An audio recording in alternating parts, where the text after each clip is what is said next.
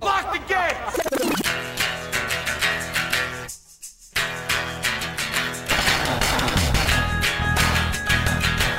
All right, let's do this. How are you, what the fuckers? What the fuck buddies? What the fucking ears? What the fuck sticks? What the fuck eyes? What's going on? How's it going? Where are we at? What is that? What is that? What what is that? What wait, what it, what do I hear? Holy shit. What is that? That sounds fucking great. Wait, is that is that old ZZ Top? I think it is. ZZ Top Billy Gibbons on the show today. Some of you might be like, really, ZZ Top? Well, you know who you are? You grew up too fucking late, man. I'm talking pre beard shit, folks. I'm talking the first four, five, six, even seven records. I couldn't be more excited. I'm going to set something up, and I don't usually do it. But Billy sat in here after we talked with a cigar box resonator guitar and played a Ry Cooter interpretation of a traditional song, Billy the Kid, that I couldn't fucking believe it was happening. I told Jack. Uh, I told Jack White about it. Yeah, I'm dropping names left and right today. I guess. By the way, I'm Mark Marin. This is WTF. I'm sorry. You know, I, I, I- you know, obviously I got beside myself. Got a little excited. Y- I mean, come on, man. They got. I got a big place in my heart for the ZZ Top. And I get to talk to Billy Gibbons. I'm going to share it with you. So I run into Jack White. I, I brought this up in the pre-show ad and uh, you know he recognized me, and you know it was kind of a big deal to me. Was that ridiculous? Yeah, he's you know Jack's great, and I told him I talked to Billy, and I told him about this song that Billy plays at the end of this. I I so want to get Jack that song. I think Billy Gibbons should do a whole fucking album like that, man. I don't know what we got to do. I don't know what we got to do to get him to do it. Uh, but I do want to tell you that ZZ Top is now in, is is touring Europe and they're going to be back in the states next month. You can go to zztop.com for the full tour brochure. What's going on, man? I was just in Chicago, and I got to say, uh, despite all my panic and attempts at destroying my confidence alone, uh, I had a great show, man. And I want to thank everybody that came out to the Athenaeum. Is that how you pronounce it? The, that theater sold it out. Me and Adam Burke, me and Adam Burke laid one out did a nice hour and a half show. He did like 20. Nice two hour package. Pow! Look out. Just shit my pants. JustCoffee.coop. That's a classic plug from Mark Marin, who is sitting right here talking about himself in the third person. So, okay, look, here's what happened. So I go to Chicago. Now, you know, some of you were with me uh, throughout the process of building the hour, uh, y- you know, and I was not that confident about it. But the thing about me is I don't seem to realize that I've spent more than half my life on stage and that what really needs to happen is I just need to show up and be present and be open and be, you know, ready to engage and be me on stage and see what happens. I'd rather that happen. I'd rather have no material at all. I'd rather just make something happen out of thin air that's never happened before. But when I play a big theater and we sold that thing out, man, like 950 seats in Chicago. So I was like, wow, we sold out. And then there's that part of me that's like, do do you even deserve to sell out? And then I'm sort of like, you know, shut up, dude. And and then he's like, no, seriously. I mean, do you really think you've got the juice for this? And then I go through this whole weird sort of deconstruction process of, of, of who I am and what I do. And I'm tired of it. Jesus fucking Christ, man. I'm 50 years old. I've been doing this most of my life. Why do I got why does that got to be my process? Why does my process have to be I don't know if I can do this?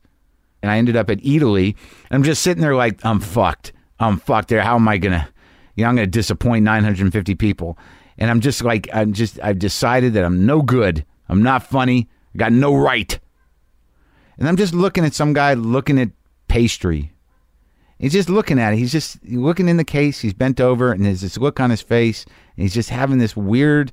It's not even weird. It was pure. It was beautiful. He's just having this, you know, this longing relationship with with one of the pastries in the case. And I just, I was so, it was so pure. It was like it's just pure desire. It's just that guy looking at what he wants to put in his mouth. There's nothing dirty about it. There's, there's it's primal. You know, it's not fetishized. So I noticed that, and then a woman walks up and she starts looking in the case.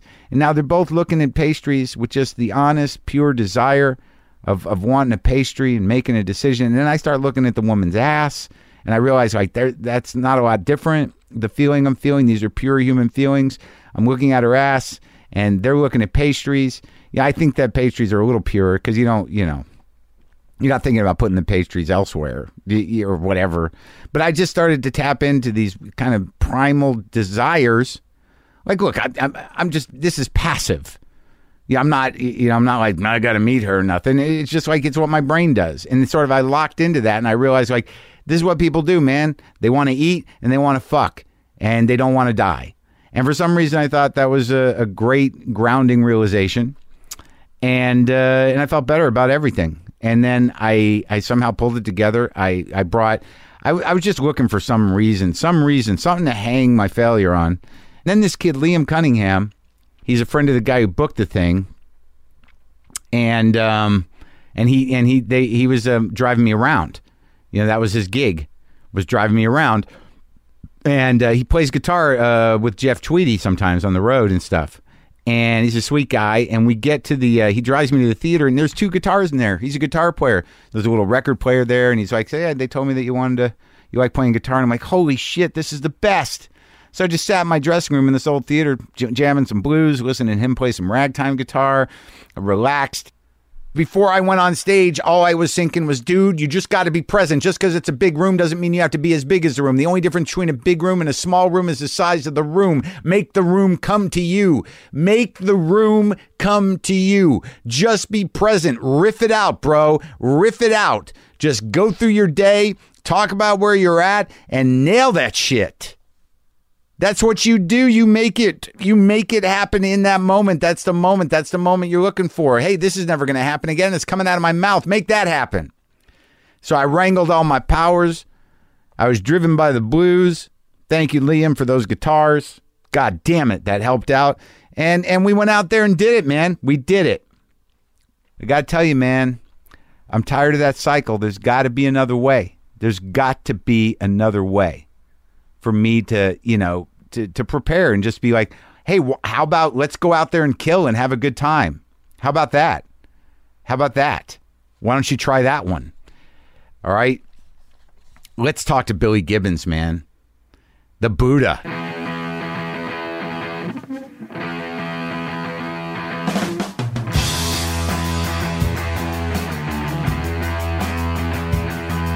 Billy Gibbons I learned how to play guitar from you. Awesome. Yeah, I mean, I didn't realize it until recently because I've been playing a lot because my, uh, you know, I'm out of a relationship, and I find that's when you're supposed to pick up the guitar and, and feel what's necessary to feel. Yeah. But where did you where'd you get it? Well, the BFG story Billy F. Gibbons picked up a guitar on Christmas Day. I'd turned 13, December 16. Yeah, No guitar. right. Nine days later, under the tree, there it is What kind? Gibson Melody Maker with a Fender Champ amp. That's the amp. And that's the way to go. Yeah. And it's been downhill ever since. so, what were you listening to though? What was moving you? I mean, you come from a musical family. What? Did, how did you get get going? Yeah, uh, uh, my dear dad was an entertainer. He he was uh, a keyboardist. He did all kinds of things. He Yeah. came from uh, he came from an interesting background. Five brothers. Their dad, my granddad, was a glove maker from England, Okay. and uh, they came over in 1906. And my Yeah. my dad was the youngest. And one day, I said, uh, "How did how did this entertainment thing get started?" And he said, "Well," I said, uh, "Me and my brothers went down for lunch." At the glove factory, and when we left, we said we need to think of something quick. We ain't doing this. They all learned how to play instruments, and they started the Gibbons Brothers Band. What was it? Big band. Well, they started off as the Jazzy Five, Right. And that was kind of a swing and ragtime group, which, And what'd your dad play? Piano. yeah, Uh huh. yeah. So they were the Jazzy Five. And then they later got uh, tuxedoed out and Yeah. became legit. They wa- they were so good they wound up uh, landing a lot of the contracts up there at Lake George, Saratoga Springs, all those gangster hideouts. Sure. Just doing dance music, Yeah, like swing. pretty Ish. much. Yeah. And then and then you know the legit stuff of the day. Right. And kind of a cover band. I would, yeah, Yeah. They wrote stuff, um, and uh, there was another glove maker in Gloversville. That was upstate New York. They- well, Gloversville. They make gloves. This was in Gloversville. New York. This was happening. Yeah. Well, how did you end up in Texas? Well, there was a guy in out of Manhattan, and this was this was pre Warren Harding Act when they broke up the monopolies. If you had Okay. a Warner picture, you showed it in a Warner theater. Right. You had a Lowe's picture, it had to be in a Lowe's house. Okay. And this guy in New York, Will Horowitz, uh, was dispatched down to Houston to build uh, some Lowe's theaters. Mm-hmm. And he had a daughter. And back in those days, those are the 20s. Yeah. And at that time, if you wanted a classic uh, summer holiday, Yeah. you went up Niagara Falls and Yeah. all that Catskill Adirondack stuff. And uh, she fell for my dad. So they got married, had a little baby girl, and one day a guy came and said, uh, my dad was Frederick Gibbons. Yeah. And he said, uh, Freddie, he said, uh, w- I, ne- uh, we're going to California. We got a new business starting. Uh, this was Samuel Goldfish, glove maker. He later changed his name to Samuel Goldwyn. Oh, really? He was a glove maker. And they went to California. In fact, the house I live in was, that was my dad's pad. This is interesting because Iris uh, Horowitz later knee uh, Iris Gibbons, my dad's f- first wife, and their daughter. Uh, well, sh- she fell uh, victim to some m- strange malady, and when the handwriting was on the wall, her days were numbered. She Right. wanted to go back to Texas. She Right. wanted to go to Houston, be with her dad. Uh huh. My dad said, "Fine." Uh, he was at MGM, Doing what? music director. Really? There was a bunch of them. For He was pictures? one of 'em. Yeah, I said pictures because that's what they were called then. the pictures.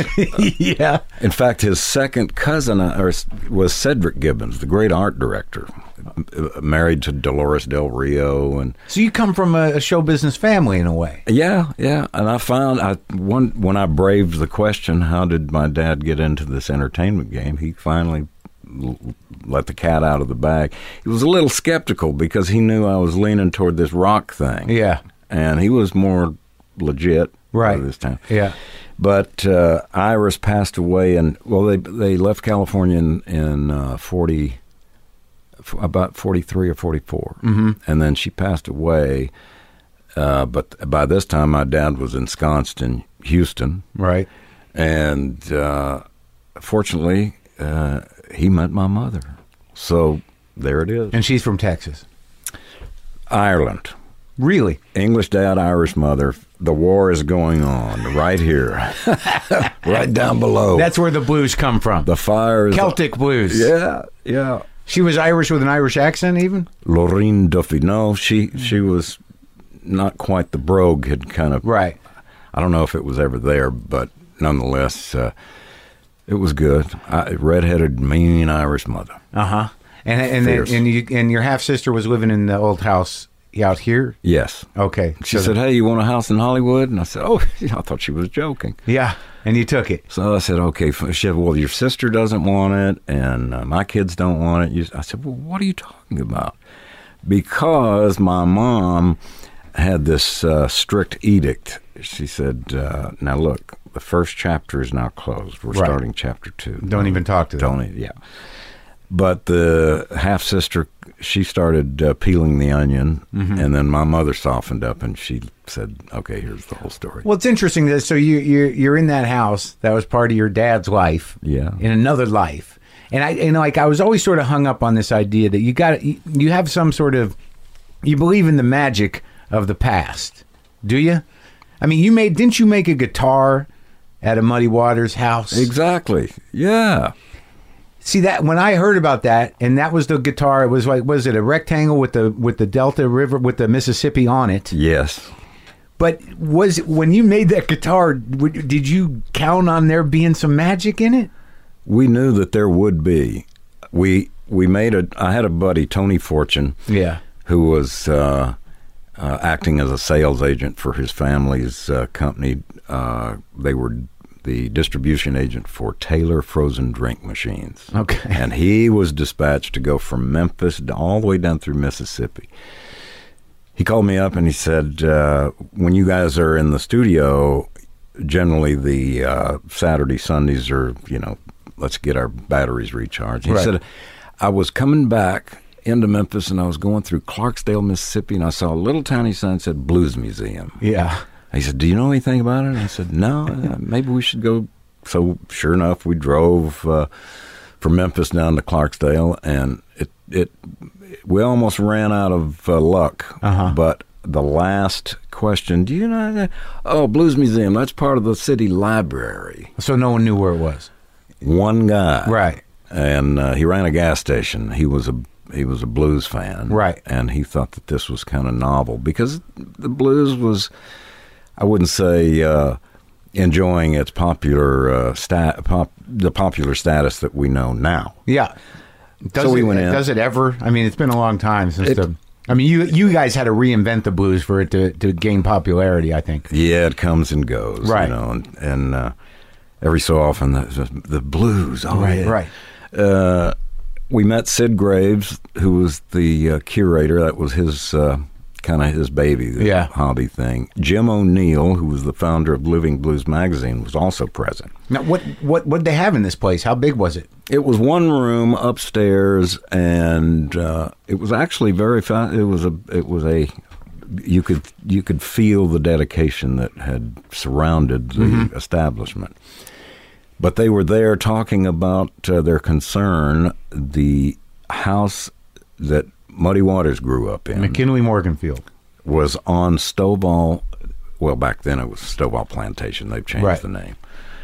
And uh, it had been struck by a high wind, and the highway department was uh, threatening to tear it down as a safety hazard or something. So here was Sid Graves, and they said, "You want to go? You- Let's go check." I said, "Heck yeah!" So Yeah.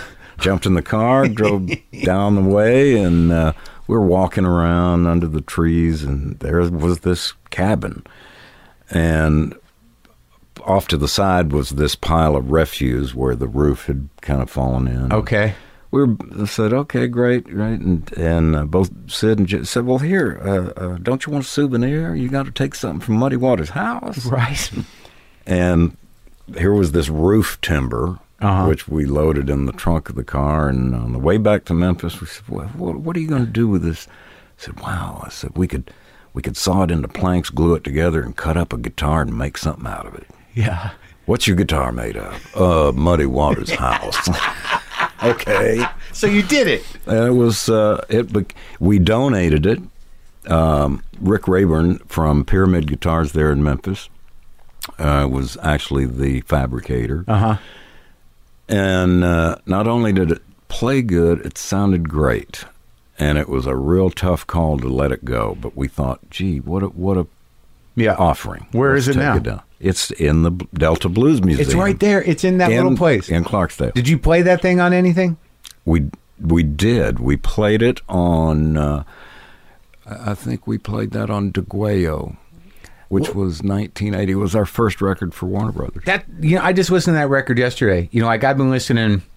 Like I had the first five albums all my life. It feels like, Okay. and I hadn't listened to DeGuelo in a while, and that's a great fucking record. I like it. I mean, why did it take you so long to, to record "Dust My Broom"? Did you ever like consider that? I mean, you've been playing blues for for your whole life. Uh, Well, it was so predictable in our opinion. Right. We just kind of overlooked that stuff. But you and- found a different groove in it. oh yeah. Yeah. When it finally happened, and of course, uh, you mentioned Terry Manning, the engineer, John Fry, the owner of Ardent, Yeah. Joe Hardy, and John Hampton. Those were the four key players that uh, made Memphis our second home.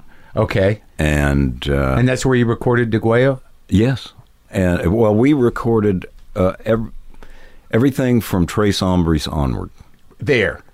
up until uh, oh about 1996 rhythmine was the first uh, we we we built a mirror image studio in Houston Okay. so we we we knew we had a place in Memphis now we had a fallback in Houston Yeah.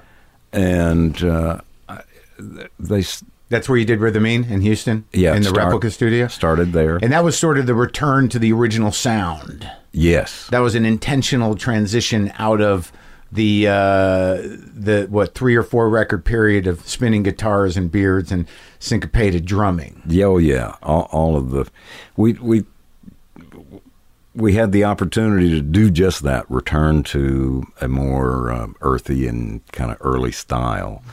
Dirty. But it was uh, uh, Terry Manning and Hardy and the the whole Ardent team. Yeah. We woke up and they said, you know, we've never, we were not pr- necessarily a purist blues band by any stretch. We were more of realists, I guess, interpreters. Well, the weird thing to me, like you, you from the very first album, you know, found this very unique groove to the blues that you, was really your own. I mean, you know, you you sort of figured out some weird that drive that that comes a little from John Lee Hooker, but some other groove that you know you're not afraid of staying on a chord for a while. Indeed.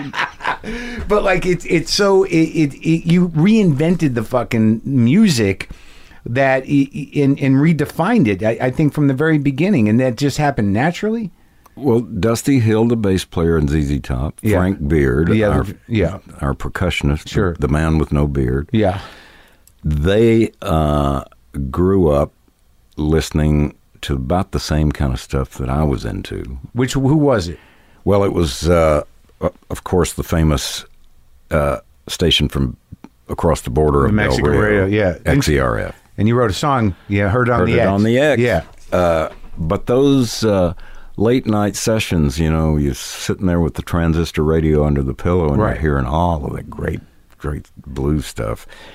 Uh, we, of course, we followed the Rolling Stones uh, intimately. Yeah. And I think it would be fair to say that that uh, the British guys who wound up uh, taking all the unwanted blues records, Yeah. kind of salvaged it. This was a disappear rapidly Right. evaporating art form, Right. thanks to the uh, onslaught of what came out of the UK. It was returning. Right. And uh, then, of course, Eric Clapton came along and tore it up, uh, followed with uh, Peter Green. Peter Green's the guy, right? Mick, Ta- oh, yeah. Mick Taylor. So, Peter- so many guys. Mick Abrams. Uh, So you, but you were listening to them and the old stuff. Yeah. the source material because a lot of those guys. I mean, like the Stones blues was a little hopped up and kind of pure, but then Peter Green, I don't know, I don't know where that guy came from. I don't know where his sound comes from.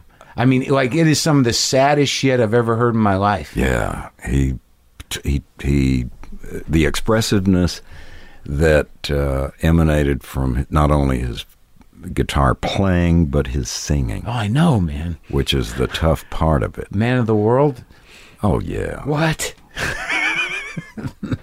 and uh, I recently uh, appeared in Hawaii Yeah. with uh, uh, Willie Kay on guitar, Mick Fleetwood was on drums. What a drummer, man. Oh, and you know, getting up on stage was uh, the easy part. Yeah. the hard part was curtailing the hours upon hours of stories Oh, really? of back then, and you know, Peter Green. To this day, Mick Fleetwood uh, considers him leader of the charge right. and uh, so be it. The guy is I, I listen to it daily. So, what was the first band? Yours. Uh, the Saints, Yeah. which uh, we were thirteen. Uh-huh. This was about six months of you know woodshedding in the bedroom. Yeah. And, uh, although Christmas Day, by the end of the uh, right before midnight, I was stuck on that thing, and I learned the Jimmy Reed chords. Yep. that little you know turnaround boogie. Yep. And the opening four notes uh, to Ray Charles, "What'd I Say?" Right. It's all you need, right? And that's it. That started. it. and you- then you get your pentatonic scales later and you're done. You're done. Uh, So the Saints, so you were in junior high, yeah, three guitars and drums. three guitars, no bass. No. No, just guitars. Yeah, it Whoever was, played. uh, David Croswell on uh, one guitar, myself, yeah. Uh, Philip Taft on guitar, and Steve Mickley yeah. holding down the percussion end of things. And uh, Any of those guys stick with it? yeah, we st- well, we still uh, stay in touch. They've gone on to different things, but they uh, they woodshed all the time. Uh-huh. We have threatened to get it back together. The Saints. The trouble is, our first paying gig was in Mickley's uh, yard, playing for a car wash, being washed in the driveway. Yeah. People go to the, you know, they pay and you know they drive through the automatic wash these days, but we're threatening. Uh huh. Yeah. Maybe another- Well, yeah, but- So that was part of the pitch. You got live blues music and you get your car wash. Yeah. In fact, here we are in the I know. garage We could go to the front. There's Yeah, room. no. not much room. This is where men work Yeah. Okay. in the garage. So, what was the first uh, uh, real band? Well, I consider the Saints uh, having latched on to that distinction. Uh, the second paying gig was for a high school drinking club called H- Hoffa High Ronca. Mm-hmm. And it was um, founded by the seniors of the high school. We were still, I was still in junior high. We Yeah. had- and uh, Hoffa High Ronca was uh, one of the guy, one of the members, his dad was a distrib- beer distributor, and Yeah. one of the one of the beers was Hoffman's, Right. and so Hoffa for Ho- you get high and ronked on Hoffman's beer, Uh-huh. so Hoffa high ronka. We played the party, and of course it got raided. And I remember scampering over the fence with guitar over his shoulder and trying to ca- hang Carry on to that that champ. Fender champ. Yeah. I said, "This is for me. Yeah. This is okay." Yeah. Your melody maker and your champ. yep. And what were you guys playing? Blues? all kinds of stuff, you know. Just rock and roll. The rock and roll. Of the Yeah. Day, yeah. So when did you lock into uh, to you know to a, a, a real sort of uh, concert outfit? Uh, from the Saints, we started a uh, little high school band. We ca- We called it the Coachman, and it was proper with a Mike Frazier on bass, and uh, uh, you know we had a nice four-piece outfit. And then uh, the 13th floor elevators sprang onto the scene in uh, about 66. They had a big record uh, that broke out nationally called You're Gonna Miss Me. Right. And they turned it upside down. Is that what? That's Rocky Erickson. Yeah. Yeah. His voice Yeah. was freak out, just Yeah. maniacal Yeah. scream. And Tommy Hall with these, you know, cerebral lyrics and the playing the jug. Uh, those records, they too still hold water. We listen to those every day. Uh huh. Now, do you are are you friends with Rocky? Yeah. Yeah. Play uh, on occasion. I'll, I'll t- Yeah. take the deck with him. he uh, recently uh, uh, asked me to come up, and uh, whether he recalls that we were friends in '67, Yeah. It- It's not clear. I'm not sure. And you one of might have the- lost a whole year or two. One, yes, Yeah. Uh, our dear girl friend in Austin, who's kind of a mover and shaker about town, she said, uh, "Yeah, yeah, that was really a good performance you delivered with Rocky." Uh, I overheard him uh, mention to one of the band members. He said, "Yeah, Billy uh, is pretty good. Maybe you think we can get him in the band." so I don't know. Maybe there's a chance. So that inspired you.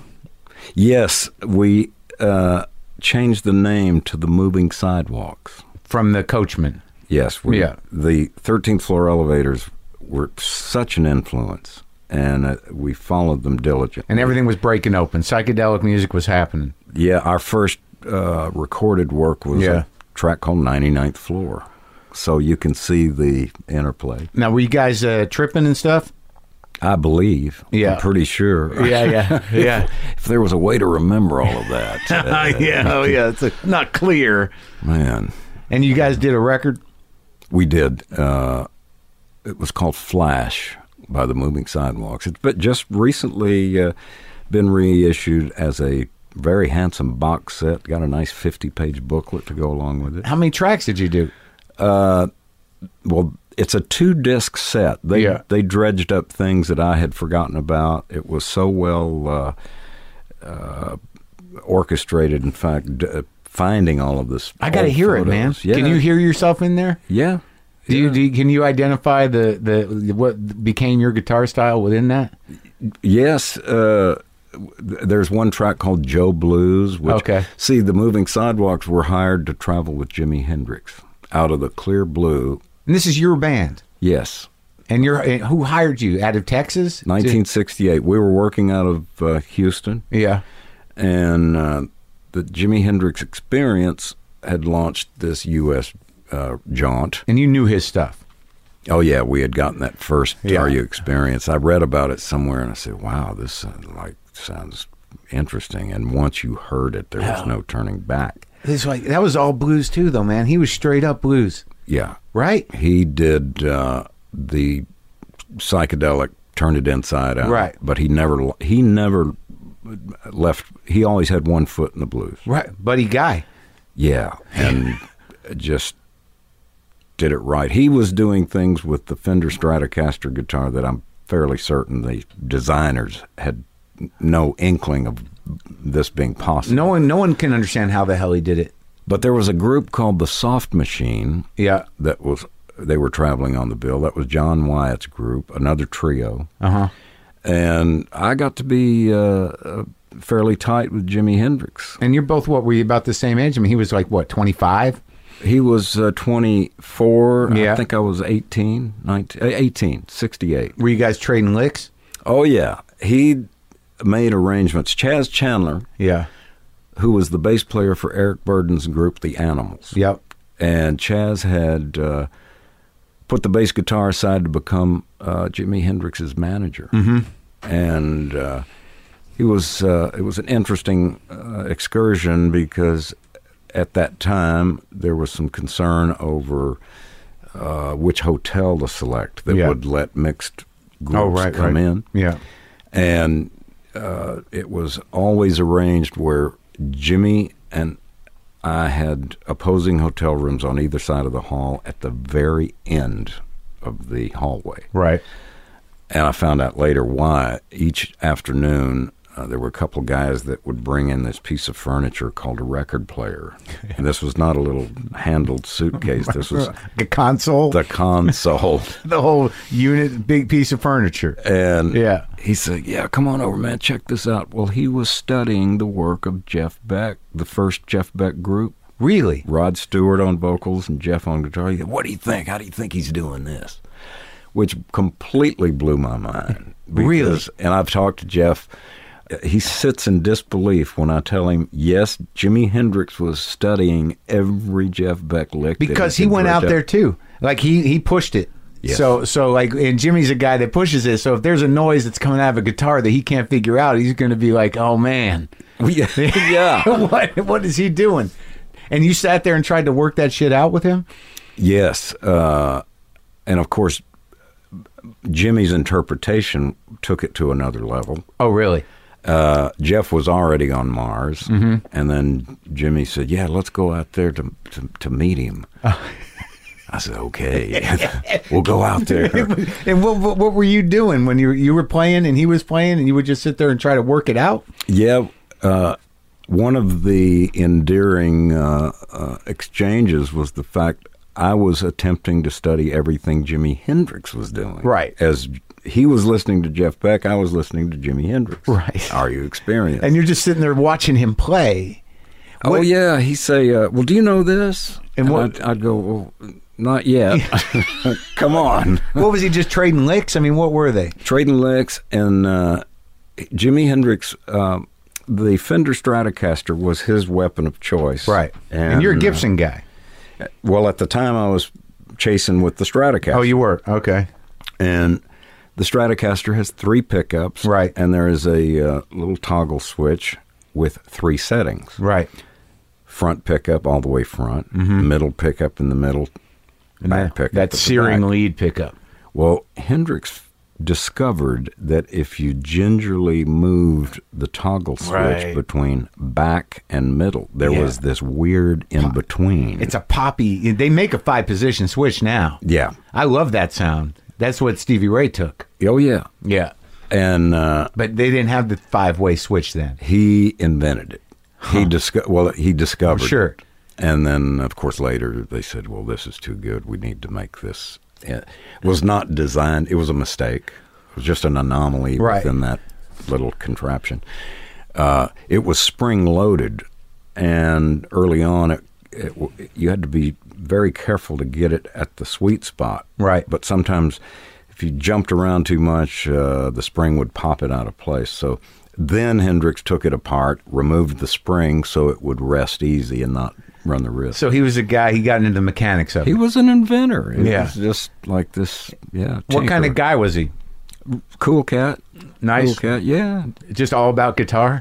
Very much so. Yeah. Dedicated. Uh, I don't know if there could be three guys that melted into this uh, uh, aggregation any more um uh, stridently. They were all Noel Redding. Uh, he was actually a guitarist that went to bass, Right. but his guitar playing skills made him a wonderful compliment on the low end. Right. And Mitch Mitchell is underrated as a out and out jazzer. Yeah, he's a jazz guy. Just All over. flourishes. Yeah. so what'd you pick up from Jimmy? Where'd you start popping those strings? Oh, uh, we we actually had the nerve. This is when you're 18 and Yeah. you don't have any sense. Yeah. we would we did a couple of Jimi Hendrix numbers. Right. opening the show, and he thought his- that was the funniest thing. He says, "Man, you're doing my stuff. All right, I like it." it was crazy. Do you remember anything specific that you know you, you kind of you learned from him? There's one interesting tale Yeah. from the time we were together. Uh, we started off in Texas and then we went west. That's Yeah. where the bookings were Right. taken. I think it might have been in Phoenix, Uh-huh. and uh, we were we were in the venue, kind of stuck, and it was we, we couldn't leave. There was no place to go, and there was time to kill. And uh, there was an Englishman that was helping out as fun- he functioned as the truck driver and the roadie and Yeah. whatever. Mhm. So uh, the soft machine had a they, part of their thing. They, they would uh, they would uh, erect a rail, a trough above the stage and behind, and it was filled with fluorescent uh, liquid, Okay. and they would let it drip with black light, so it was raining Yeah. blue Glowing blue. glowing blue Yeah. as they played, and it would splash on the deck, and you know it was messy. Who, And who knew what was in it? I mean, it's horrible for you. so, one this fateful night, Jimmy sent Nigel out uh, where he he found some. He went out and got these large Bahamian sponges, and we. ti we secured them to the h- end of the guitar neck with big rubber bands. Yeah. I said, "Now what are we doing?" And they he also sent out for some giant sheets of paper. Uh, he found a billboard supply company that had giant pieces of white that were going to become billboards. Right. and we s- we hung them from the back, and he had gallon jugs of fluorescent paint, also gotten from this billboard shop. So he s- turned up the Marshall lamps. I turned up mine, and uh, the feedback was fl- just. and we dunked the end of the guitar and started splashing flu- the f- fluorescent paint jobs, a painting. Yeah, yeah. You know, they had evacuated the Oh, audience. oh, so it was after the show? Yeah, we were just hanging out. This and this is what he would he would dream this kind of stuff up. Uh, that's wild. Crazy. So, w- how did you evolve out of like you know what was you, you know a, a, a trend in music into you know just going back to you know the straight up shit? You know when when ZZ Top formed. Well, the uh, sidewalks were. We moved to California, and then shortly thereafter, uh, we were playing a couple of the joints on the strip. Yeah. uh, there was uh, well the two famous ones, Gazzaris, Yeah. which lasted lo- the long, Long and time. then next door was the Galaxy, Uh huh. uh, Pandora's Box. So this is like what sixty seven. 68, 68 into So- sixty nine, So this is crazy here. It's it's like um, you know the, everything's blown open. insane. Yeah. Sunset Boulevard on the north side of the street was Yeah. was it, it's two lanes going uh, east, two, Right. Two lanes coming back Right. west. The curbside lane was no longer uh, trafficable by vehicles. People were spilling off the sidewalk in that first lane Just freak show. just I mean, wall to wall people, guys with T-shirts with a menu of acid, Yeah. five bucks, Yeah, uh, yeah, yeah. weed, Yeah, It yeah. was just you know, Was it? Yeah. e- every other s- block, Yeah. and uh, the local authorities were they were some of them were amused with it. It was Well, like, they're probably just happy. Let's just keep it contained. if we keep it within that one Try. mile made yeah, radius, yeah. let them have it. One lane, Right. one mile. Right. Okay. Yeah. but uh, those were some crazy days. But uh, the keyboardist and the bassist for the Moving Sidewalks were uh, uh, called into uh, uh, the military, Oh, really? and it left me and the drummer uh, kind of going, well, we still want to do this. These guys will be out for a couple of years. Did they make it back? They did, mm-hmm. fortunately. Uh, so the drummer and I uh, kept it going, and uh, we actually worked as a as a two piece drum and bass f- for a short time. Then we got a bass player, and then things started to un uh, started to morph. Uh, the drummer twisted off, and then uh, the bass player that we had hired, he was a, a guy from Dallas, Billy Etheridge. And he said, Wow, he said, uh, I know a drummer who turned out to be Frank Beard. Yeah. Billy Etheridge uh, was more, int- he was focused on, uh, he liked the Hammond B3. He wanted to get away from the bass and go to organ. So uh, he said, I'm going to step down, but Frank knows a guy. It turned out to be none other than Dusty Hill. Little did I know that Frank Beard and Dusty Hill had worked together since they were 14. So I inherited this Tight. strident rhythm section. Yeah. Tight. Yeah. And I just walked on. It was a diving board. I said, okay, fine, let's And- go. And they were all about the blues. They were, and it was shortly there. n- Not, not the first day we. Uh, it was in an afternoon, and we were gonna we were gonna try it to see Yeah. if it was gonna work. We were Where was it? Where'd you do that? that was in we were back in Texas in Houston, Mm-hmm. and uh, we were going to do a little thirty minute set. Yeah. Well, we started down on a shuffle, a blues shuffle in C. Three hours later, we finally pulled it to the curb. I said, "I think this is going to work."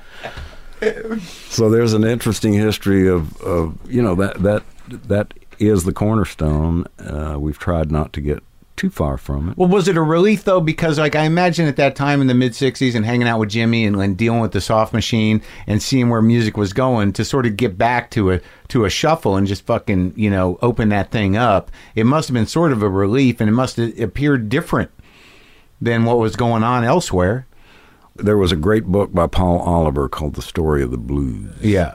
still available. Uh, it's it's considered to be uh, the most uh, the illumination that he brought forth, Uh-huh. going back uh, to minstrel days, in Right. the twenties, Right. carrying it on right up till that time. That was you know late sixties, Yeah. and uh, we learned so much. There So you- was Paul Oliver's works. Uh, another Englishman, Tony Russell, was doing some great books. Documenting. So Yeah. you so you guys would read about it and then you go get the records. yeah. So which records were the ones that you're like that? That's the drive shaft right there. Well, the benchmark we still consider Jimmy Reed. There's not a day that starts off without playing a Jimmy Reed number. The best. It's so. Uh, uh, yeah, people say, "Oh, that Jimmy Reed stuff. That's that. That's that easy stuff." Until you start understanding the complexity between Jimmy Reed, Yeah. the second guitarist Eddie Taylor and, Yeah. the, and the drummer. Right. It's all wrong Yeah. and it works. Right. And try to figure that out. Was it him that had a like a, a problem with his, with his eyesight or something that his wife used to have to you know, transcribe shit or, or, or am I making that up? No, Mama Reed, as they called her, uh, was always at his side. Yeah. And uh, although certain interviews would uh, would argue Yeah. that that never happened, that she was present. But clearly, there are examples of uh, recordings where you can hear her whispering the words Right. as it's coming up to the- Right. the, next line. Uh-huh. She'd give him a hint. So let's go through like I, let's go through uh I don't usually do this, but I want to go through the records. Can we do it? Yo, yeah. All right. So the first album, how was that received? ZZ Top's first album. It's out of the out of the gate. 90, what is it, 71, 72, 70. 1970. Yeah, we started uh, in the latter part of 69. Yeah. and then went up uh, to make uh, the first. Uh, it was called ZZ Top's first album. Yep. very inventive, Yeah. and that was uh, that was our first uh, crack out of the box. Yeah. How did, how was it received? Uh, we had a nice little number uh, called "Somebody Else Been Shaking Your Right. Tree," Yep. which uh, gained some uh, popularity over the airwaves. and Backdoor Love Affair, you did live on what was it? The B side of uh, was it Tejas or Fandango? Fandango, yeah. Right? Yeah, sure enough. Uh, Yeah. so you brought that one back around. and uh, my dear buddy uh, from ag- again from Houston, who had uh, relocated to Memphis, he called me up long distance and held the phone up to the record player, and he was playing uh, a Peter Green number, the early Fleetwood Mac. Which one? Which number? It was um, off their first record, and it was uh, one of their slower numbers. okay. which inspired the track that ZZ Top uh, chose to interpret, entitled "Just Got Back from Babies," Uh huh. which was our first real six eight slow blues number. Uh-huh. And the the good, I think that that the first album is indicative of what uh, was it was percolating all along. Right. this blues thread Yeah. was was tying it all together. Right, but now that I think about it, like you know, when you, and the more you talk about uh, about Dusty and uh, about Frank Beard, like that that drive, you know, that where they just kind of pushed you out there, and you you could just like you didn't have to worry about anything. I could close my eyes and I knew there was solid standing. I didn't have to worry about a thing. And then on the second record, uh, w- that you had a hit on that one, didn't you? What was that? Just got paid is on the second record, right? Yes. On Rio Grande Mud, that's a great record, mm. and that that got a little traction, didn't it? Yeah, by this time we had just started traveling uh, out of state. Mm-hmm. We were tripping over into Louisiana, Mississippi, and uh, and thanks to Walter Baldwin, living in Memphis, he was uh, pals with a guy up there, Stedman Matthews, and Stedman was kind of a mover and shaker, and and he organized a uh, a blues gathering at the Overton Park Band Shell. It was a little tiny version of the Hollywood Bowl, outdoor seating Yeah. and uh, he played. our- In fact, our first record had just uh, been released. Walter got a copy. I sent it up there. He played it for Stedman. His and Stedman said, "Well, you know these guys. Let's let's put them on the on the blues show." Yeah. And uh, there was uh, Furry Lewis was on the program. Johnny Wood, the famous harmonica player from Memphis. Furry Lewis must have been hundred. At that time, he was probably. Yeah. And uh, uh, Bobby Bland showed up. Wow. BB King was on the bill. Uh-huh. So these were the heavyweight guys. Right. And uh, when we came to town, uh, we, we showed up a couple of days early, and Stedman tripped over. We were staying at the uh, Linden Lodge, uh, right off of Beale Street. And uh, Stedman dropped over, and, and Walter called me uh, later. He, he was rather humored. He said, uh, Well, you've created panic. I said, What do you mean? He said, Well, I understand Stedman paid you a visit. I said, Yeah, very nice guy. Very, we're really excited about this appearance. He Yeah. goes, Yeah, but you're white. he, he's put you on at the tail end. He did- so I was going, Okay, yeah, well, After whatever." these legends. Y- yeah, and uh, because when he heard the record, he he never questioned it for a moment. He said, "Oh yeah, great black blues group. Okay, fine, Right. fine." But uh, that evening, we really delivered a powerhouse set, and all of the hotshot players around Memphis had were in attendance, and they waited around, waited around, and we got to meet the r- really the the lineup of great players. Guys I would know. Uh, well, there was uh, the Jim Dickinson, the f- rest his soul, uh, the great record producer. Uh-huh. Uh, he had a band called Mudboy and the Neutrons, Uh-huh. and they were all over the chart. They were doing crazy stuff. Lee Baker was uh, one of the great guitar players. The young white Robert Johnson was uh, he was on the scene. Uh, just a Who's lot. that? He was from Memphis. He, he was uh, His name was Robert Johnson. yeah. Yeah, he had to play. He had to play. And it, uh, it was actually Robert that uh, w- he, he was uh, um, he was well connected around town, and uh, he said, "You know, there's a guy that uh, you need to meet." And I had decided to stay in Memphis for a couple days to hang out with Walter and the rest of the Right. band. And it was Robert that introduced me to a guy, a rather eccentric character named Mike Ladd, who ran a shop called Mike Ladd's Guitar City. Uh huh. It was perched in a strip mall looking out of his door across Highway 51, staring at Elvis's house. Right.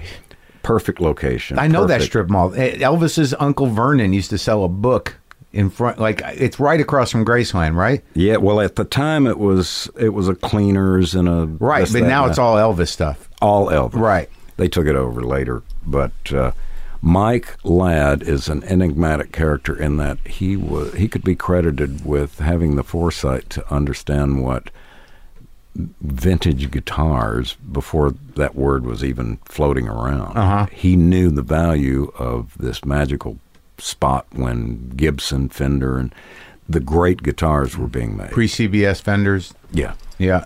yeah. And those old Gibsons from the 50s. Oh yeah, and that that was uh, the start of it. Uh, in fact, uh, Mike Ladd has the distinction. His father uh, was one of the three founding members of Holiday Inn hotel chain.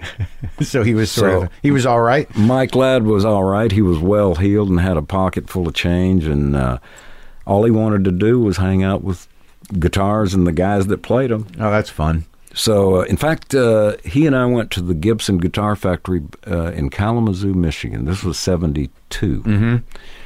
And uh, by this time, uh, Robert came back on the scene. He said, You know, you guys make really good music. Uh, you've got two records behind you. Um, I think if you would give Memphis a shot, you could up the ante on making great sounding records. You make great sounding music, let's make great sounding records. And so that's where you went for Trace Hombres? Yes, we had already recorded the tracks uh, in Texas, but I was persuasive enough to uh, give it a try. I've got the management uh, to say, well, let's go check this out. What, what made the difference? Uh, I was I was insistent because uh, uh, Robert and Walter and so many of the musicians But you already laid down the track, so you're bringing master tapes to Memphis? to, to mix. Okay. So they that were they were still in a pretty raw Okay. form. But uh, Led Zeppelin had just done Led Zeppelin three in Memphis, Right. and they had Terry Manning and Joe Hardy, and uh, it, it was the Memphis music scene was still quite robust. Stax was still going, Right. Um, Isaac Hayes, of course, was leading the charge, and so many of the great Stax artists were still, Yeah, I had Booker T in here once uh, yeah, for a couple hours. the guy. yeah, he's the guy. yeah. And that first experience in Memphis led to the release of what we know as Trace Ombres, which had LaGrange, That was the big one. Waiting for the Bus, Jesus Just Left Chicago. Yeah, it was it was great. Mm-hmm. Is fun. that the one that broke you? yeah? That did it. That was our first top ten. Was when Was Lagrange? yeah. Man. It sure enough was man, and we didn't leave Memphis for the next eighteen years. You lived there or you just Yeah. recorded there? Oh, you stayed there. Well, we started Yeah. uh, commuting, and then later I said, you know, it's a long drive. Let's just move in. Uh, we moved in. I was- I lived at the Peabody Hotel for a sure. while. You watch those ducks every day? They're going to walk the ducks. Yeah, Mr. Yeah. Mr. Pembroke, gonna walk the ducks. So then you just go the, so the, the so 75 so 73 Trace Ombre 75 Fandango 1977 Tejas I remember being excited when that came out because I was in high school and I was like holy shit here it is it's a good looking cover where was that food from in Trace Ombres Uh, Leo's Mexican Restaurant in Houston. yeah They're they're unfortunately they closed their doors, but while they were going, I said, I know where to get this picture statement. Let's get the perception right. and uh, Tejas was a huge record too right Big one. Uh, Yeah. It was odd in that there was one side that was uh, all studio recordings, Right. and the flip side was a live version that we did down in New Orleans. really or was that Fandango I thought the live Oh, I'm one- sorry. You, you're right. Right. Yeah, uh, Fandango. Yeah. Fandango was yeah because I remember that you, we'd get in the car and we put that cassette in we listened to that whole live side yeah. what you guys doing? Got me down, got me down, got me down. Like you, like like I mean, we drove to that shit. But then like Tejas was huge too. I mean, It's Only Love is a great song. Hmm. We still play it. Do you? Yeah. It's great. Uh, the funny thing about that particular track, uh, everybody talks about that uh, the the very uh, f- start of the track Yeah. opens with Frank doing a little drum figure. Uh, it was rather simplistic, but the sound was bombastic, and it was by accident. The microphone had fallen off the stand, and the microphone head was leaning up against the bass drum head It was an accident. and Frank's Frank's bass drum was beating that poor microphone to death. But it was we couldn't figure out how he was doing it. And later, the engineer came. Oh, we may have to do this again. That no, no, leave it. So then after after Tejas and after all those records, you guys are selling. You're doing stadiums, right? yeah, it blew up. Yeah. it, it got big, and that was, you know, the start of who could outdo the next guy's production. It Right. was it was what started off as uh, just you know playing and wanting to you know play your the best you could. Right. Then it uh, the then it became uh, kind of this um, measure of theatrics and Right. and uh, giant. But you stayed with Terry Manning and and the other guys. Yeah, Joe Hardy, Terry, uh, John Hampton. They they were the core. They were the chief engineers, Right. and they uh, held sway over the. T- they were Studio A and Studio B. Um, and John Fry um, kind of gave them free hand uh, to to keep the uh, focus on just making great sounding music. So you're saying that the competition was about the show, or was it about? Well, when arena rock, remember Right, when that sure. term Yeah. finally hit the Yeah. streets? It was definitely that. It was turning in. I mean, the popularity of live uh, appearances were growing by leaps and bounds, and it was nothing to play a, f- a baseball stadium, Right. You know, and yeah, everything was fine. Uh, we we we did a show in '76, uh, ZZ Top's Barn Dance and Barbecue. Uh, Joe Cocker was on the bill. Santana showed up. Uh, Jimmy Page came along with Bad Company. I Mm-hmm. mean, it was it was a pretty intre- It was like hundred and eighty thousand people shoehorned into University of Texas Stadium. Right. Is that what the photograph in Tejas is of? Yes. Yeah. Yeah. Yeah. They were all pals. That you Yeah. know, there was still a. Uh, Great voice, that guy, Paul Rogers. oh yeah. Right. and th- there was still a ver- real friendly exchange between bands. We're kind of mixing and matching. and Right. And you kinda- guys, you guys closed that thing. yes, uh, th- the uh, heat index was ridiculous. Right. But when it was all said and done, uh, Coach Daryl Royal discovered that some uh, rather zealous fan wanted to take a piece of Texas home and and carved out of the astroturf a piece in the state, uh, the shape of the state Right. of Texas Yeah. and that didn't sit too well. So that that, That was the no end of more. it. That was the That's end. all of- it took? No more stadium shows there. So okay, so then you move, and then you decide uh, on the beards, and you decide on right. I mean, that was about after DeGuayo, right? That was when the, Well, we the had- real show started. we had we we worked up till the end of '76, which was you know bicentennial, and there was a lot of excitement. Uh-huh. And we took a what was intended to be a uh, three month holiday, uh, kept extending and extending. Uh, uh, Frank went down to Jamaica. Uh, Dusty was hanging out in parts of Mexico. I was over in Europe. Did everyone keep their shit together? Was there any like you know disasters? Uh, Did you almost lose anyone? Well, we were on the phone uh, t- just to keep the the, the connection, Uh-huh. but we w- we weren't sure what anybody was getting into. Right. I'm sure there were some uh, hard left turns on the way. But then we woke up one. We woke up, and three years had gone by. No personal appearances, no trips to the studio. Now the f- the interesting uh, the telltale evidence is to be found on the pull-out sleeve of DeGuayo Yeah. we finally got back together. Warner Brothers had stepped forward to h- hire us, Right. And they l- lured us away from London Records onto Warner Brothers. Mm-hmm. And when we showed up, uh, the abject laziness was evident. The beards had Okay. started. Right. Even Frank was in the running. Right. He gave up the ghost. Dusty and I had the jump on. it. Right. So he said, "Look, I got the name. You guys take it." Right.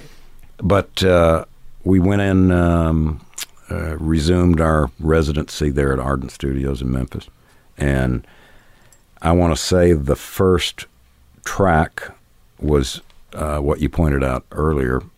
Uh, and folks, Mark is uh, very astute. He knew that this "Dust My Broom" track was uh, long overdue. Right.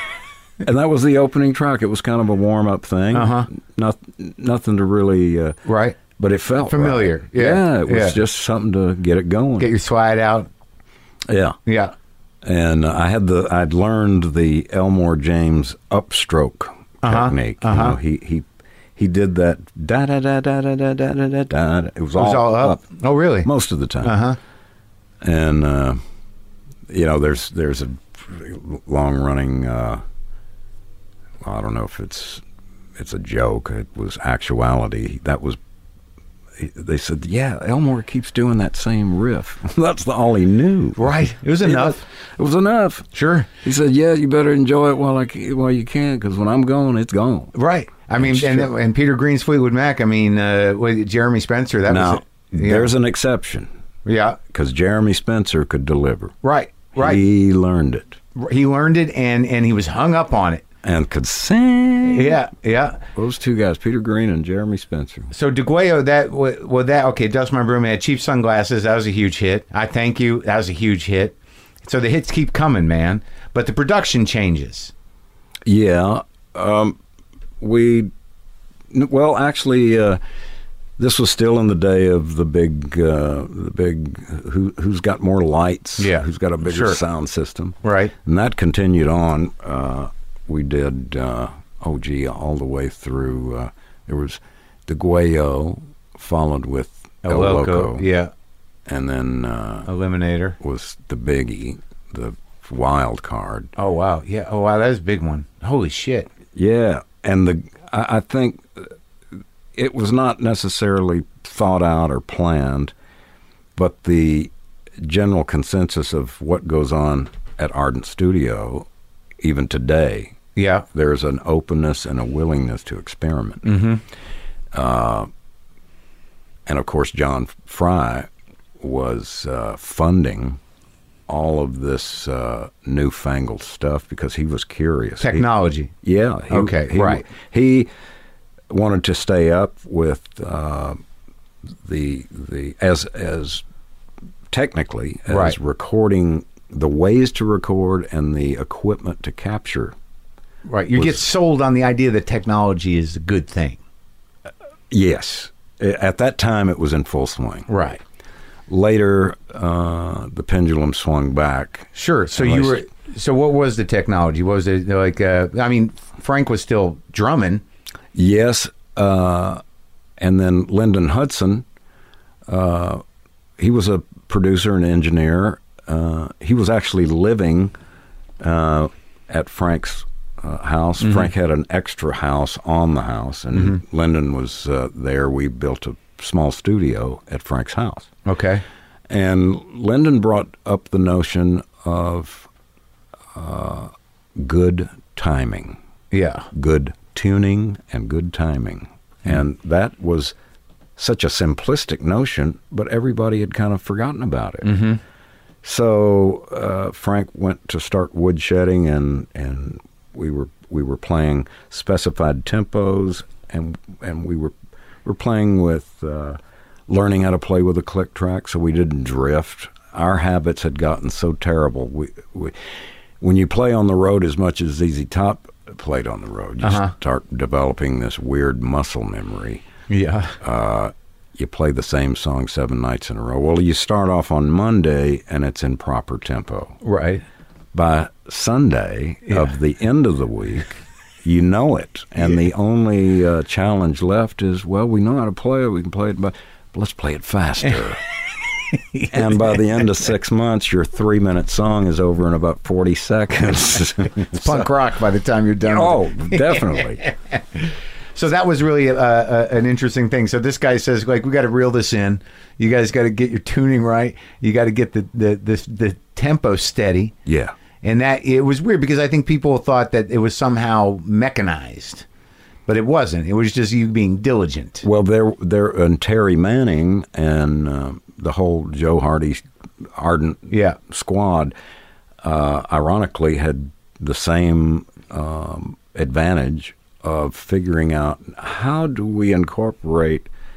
Uh, let's face it, ZZ Top. Uh, they were not a uh, uh, at well at the time we weren't really a techno band, but these technological advancements were starting to make their way in. And we were experimenters. We Sure. didn't we didn't know what we were doing necessarily, but that was the the good m- measure was there was never a manual. Right. And, and And- and people want you want people to dance. You wanted to keep up with the pace of what people were into. Yes, Right. Uh, and um, over the airwaves, Right. good sounding records with with proper timing. Right. were starting to become um, the order of the hour. Right. There was the discovery, and you know, uh, good timing is nothing more than a factor of trustability. Right. When it, uh, let's face it, the guy on the dance floor, his girlfriend drags him out there. He doesn't want to be there. Yeah. And uh, the live drummer, if he drops a beat, the guy loses his balance. He falls on the floor, and he, d- you know, he just doesn't dig it. However, um, the rise of predictably on-time music eliminated that worry Mm-hmm. because uh, that which is repeatable becomes trustable, and us human condition like to be trusted Sure. something. Sure. Got to know where to put your foot. Exactly. yeah.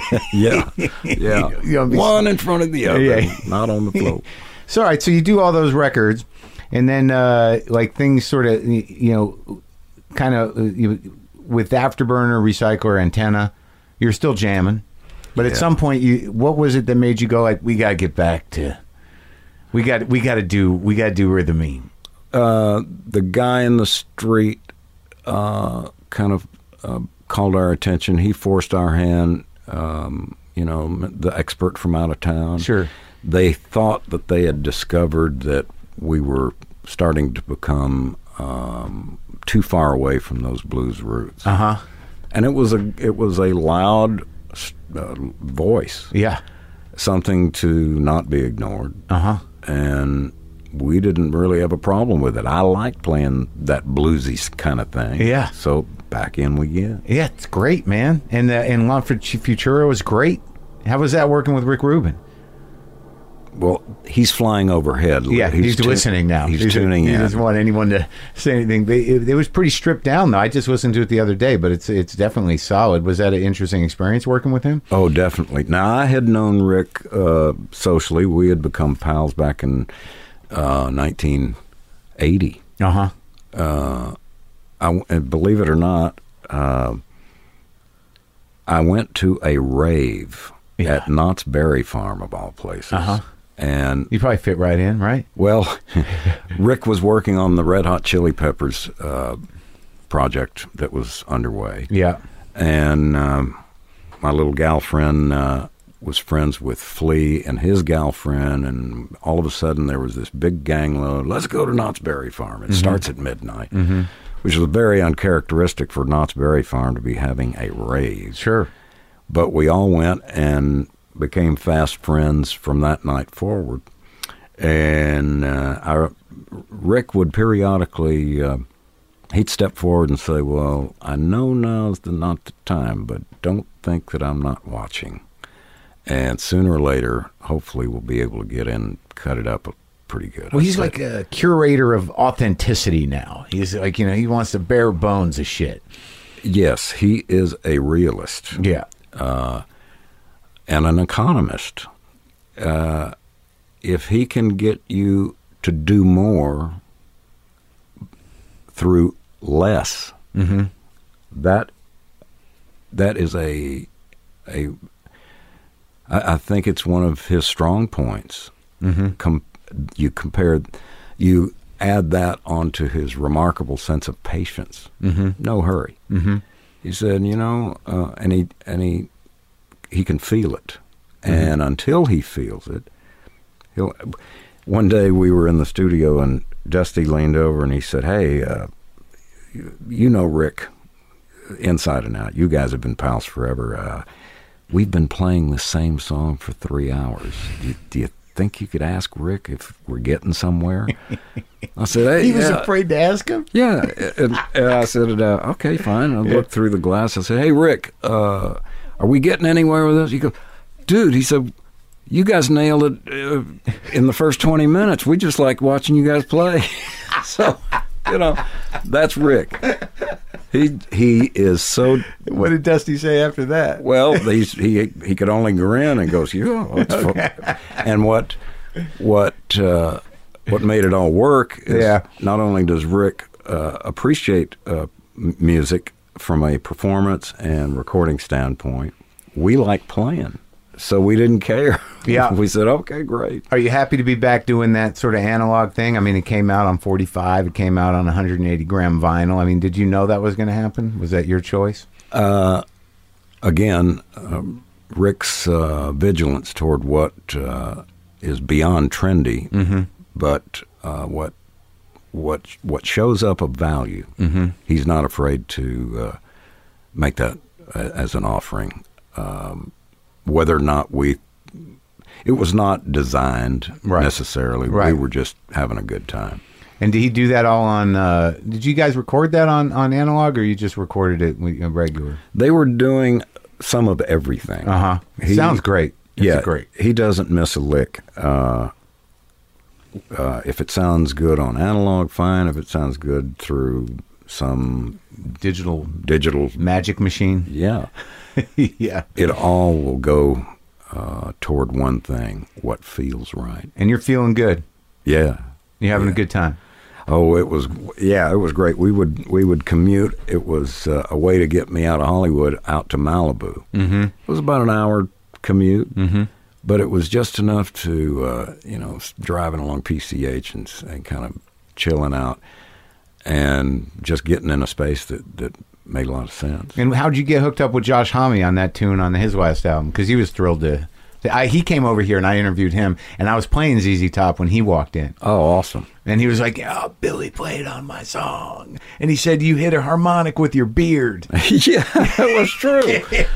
yeah, the beard was dangling over the strings, little, and I was I was uh, bearing down. Uh, Yeah. we were getting it. He, you know, he's not only a wonderful uh, and talented individual. He has surrounded himself with with w- remarkable players Yeah. and they all hold dear that notion of of doing it fiercely Yeah. uh, our first encounter, he he was uh, wanting to do a v- a, cover of an early ZZ Top song called "Precious and Grace," mm-hmm. and they were struggling with the middle break. And he tracked me down and uh, he said, "Hey man, we're over here in Burbank. Can you come over?" And I said, "Sure, man. What you got on?" He said, "Well, this Precious and Grace thing has us on the ropes." I said, "You guys?" I said, "Come on, man." And he said, "Well," but uh, I knew we were uh, destined to become uh, longstanding buddies. Inside that studio was was an array of the strangest, weirdest, unheard of uh, uh, gear. Yeah. they're all gearheads, man. They they had the weirdest, wildest stuff. Like what? Well, uh, Josh said, you know, we're just beginning to learn our heroes uh, from the 50s, the blues guys that we attempt to interpret. Uh huh. They didn't have money to buy the expensive Fender or Sure. Gibson guitars. These were uh, Silvertone, Yeah. uh, Harmony, K's. K's, Yeah. the the kind of the. Sears guitars. I mean, they were good instruments. Sure. just more affordable. And that's what a lot of that stuff, and they do have a distinctive sound. Mm-hmm. Uh, same goes with the amps. They didn't have the showmans and the basemans, and they had uh, Alamo, this, the Challengers, and, and, and stuff. Maybe a champ. Maybe Yeah. at best Yeah. so they they have made it a point to create interesting sounds with the unpredictable instruments. Wow. It's, a, it's an array. We were talking James Harmon, another buddy of ours. Uh, James is a great blues uh, harmonica blower. Yeah. Uh, James has worked with us on ZZ Top records many times. And early on, James worked with Walter Shaky Horton. Yeah. They did a blues duet tour. And uh, James was laughing because, uh, as kind of a curious, really dedicated and interested guy, when they'd come back to the, they shared hotel room. And uh, James said, Yeah, I used to ask questions, questions. In fact, uh, I learned that I was asking too many questions. And I said, How so? And he said, Well, every night, you know, I'd say, Well, what was it like in Chicago? What was it like down in Mississippi? What was it like in Memphis? What-" And one night, uh, Walter turned to James and he said, You know, James, you're a curious man. you're always asking questions. He said, And there's a few things that you don't really know about me. James said, "Well, What would that be? And he said, You know Roy Rogers? And James looked at him kind of quizzically. He said, You mean the cowboy? The, the movie star? He said, Yeah, Roy Rogers. I said, Yeah, I know Roy Rogers. What about Roy Rogers? He said, Well, you know his famous horse? He said, You mean Trigger? I Yeah. said, Yeah, Trigger. He said, well, What about it? He goes, I trained Trigger. James, at that point, he shrunk down, realizing, okay, no more questions. he said, I've just learned it. but uh, w- uh, Walter Horton told him, he said, Yeah, he, s- he said, one of the interesting asides, Wa- when Walter got to Chicago, he was knocking around and he finally landed a job uh, at one of the local uh, uh, taxi services in Chicago, Yeah. and he worked his way up to uh, helping the dispatcher.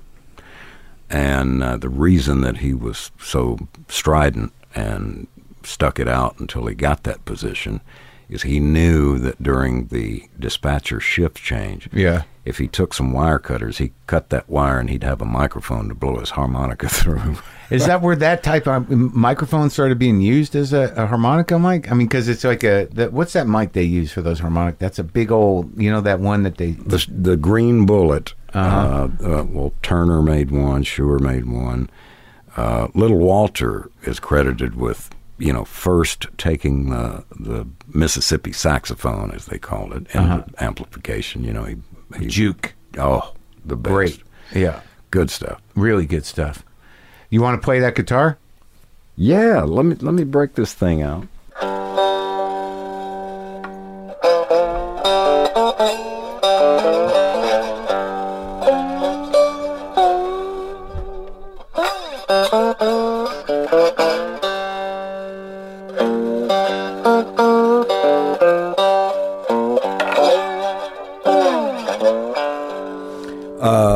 I got to uh, retrench back to a favorite. What? was originally uh, heard from uh, the hand of Rakuter?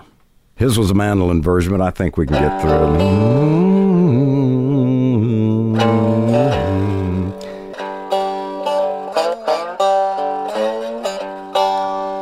I'll sing you the true song of Billy the Kid. I'll sing you the record of deeds that he did. Way out in New Mexico a long time ago when a man's best friend was his own 44. And now when Billy the Kid was a very young lad in old Silver City, he went to the bad way out west with a knife in his hands at the age of 12 years he killed his first man yeah a fair mexican maidens play guitars and sing they sing the songs about billy their boy bandit king before this young manhood had reached his sad end. He notched on his pistol for 21 men.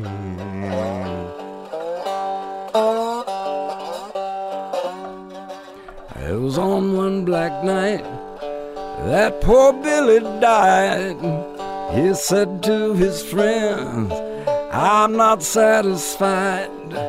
There's 21 men I've put bullets through, and Sheriff Pat Garrett's gonna make 22.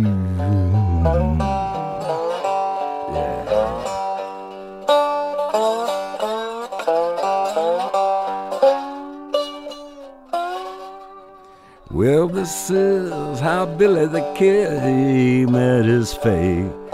A big moon was shining, and the hour was getting late. Shot down by Pat and Garrett, Silver City's best friend. Their poor outlaw's life has reached a sad end.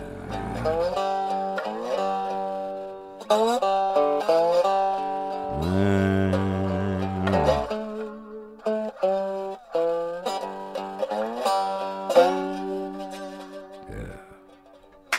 Hey! Unbelievable. Thank you so much for talking to me, Billy. It was a real honor. Awesome, man. Mark, thank you so much, man.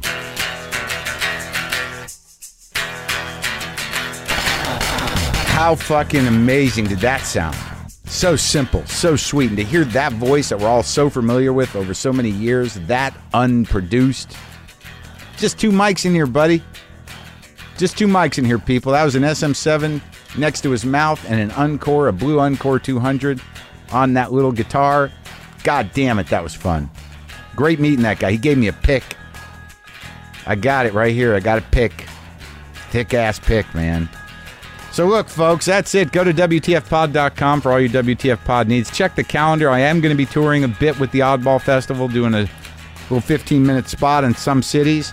Got some other gigs coming up in Bloomington. I got some uh, a gig coming up in uh, Charlotte, uh, Kansas City, uh, St. Louis is sold out but stuff's going on. Go to WTFpod.com, check the calendar, check the episode guide, get the free app, upgrade to premium, stream all that stuff for a few bucks extra. Thank you, Chicago. Thanks for coming out. That was fun. It was a big night for me, man. Had a lot of realizations. I'm on the precipice. I'm on the precipice of big change. I'm on the precipice of letting go of the struggle, of the panic, of the cycle, and just doing the work. Is that possible? Now I'm now I'm second guessing it. Now I don't even know what I'm talking about. Boomer lives.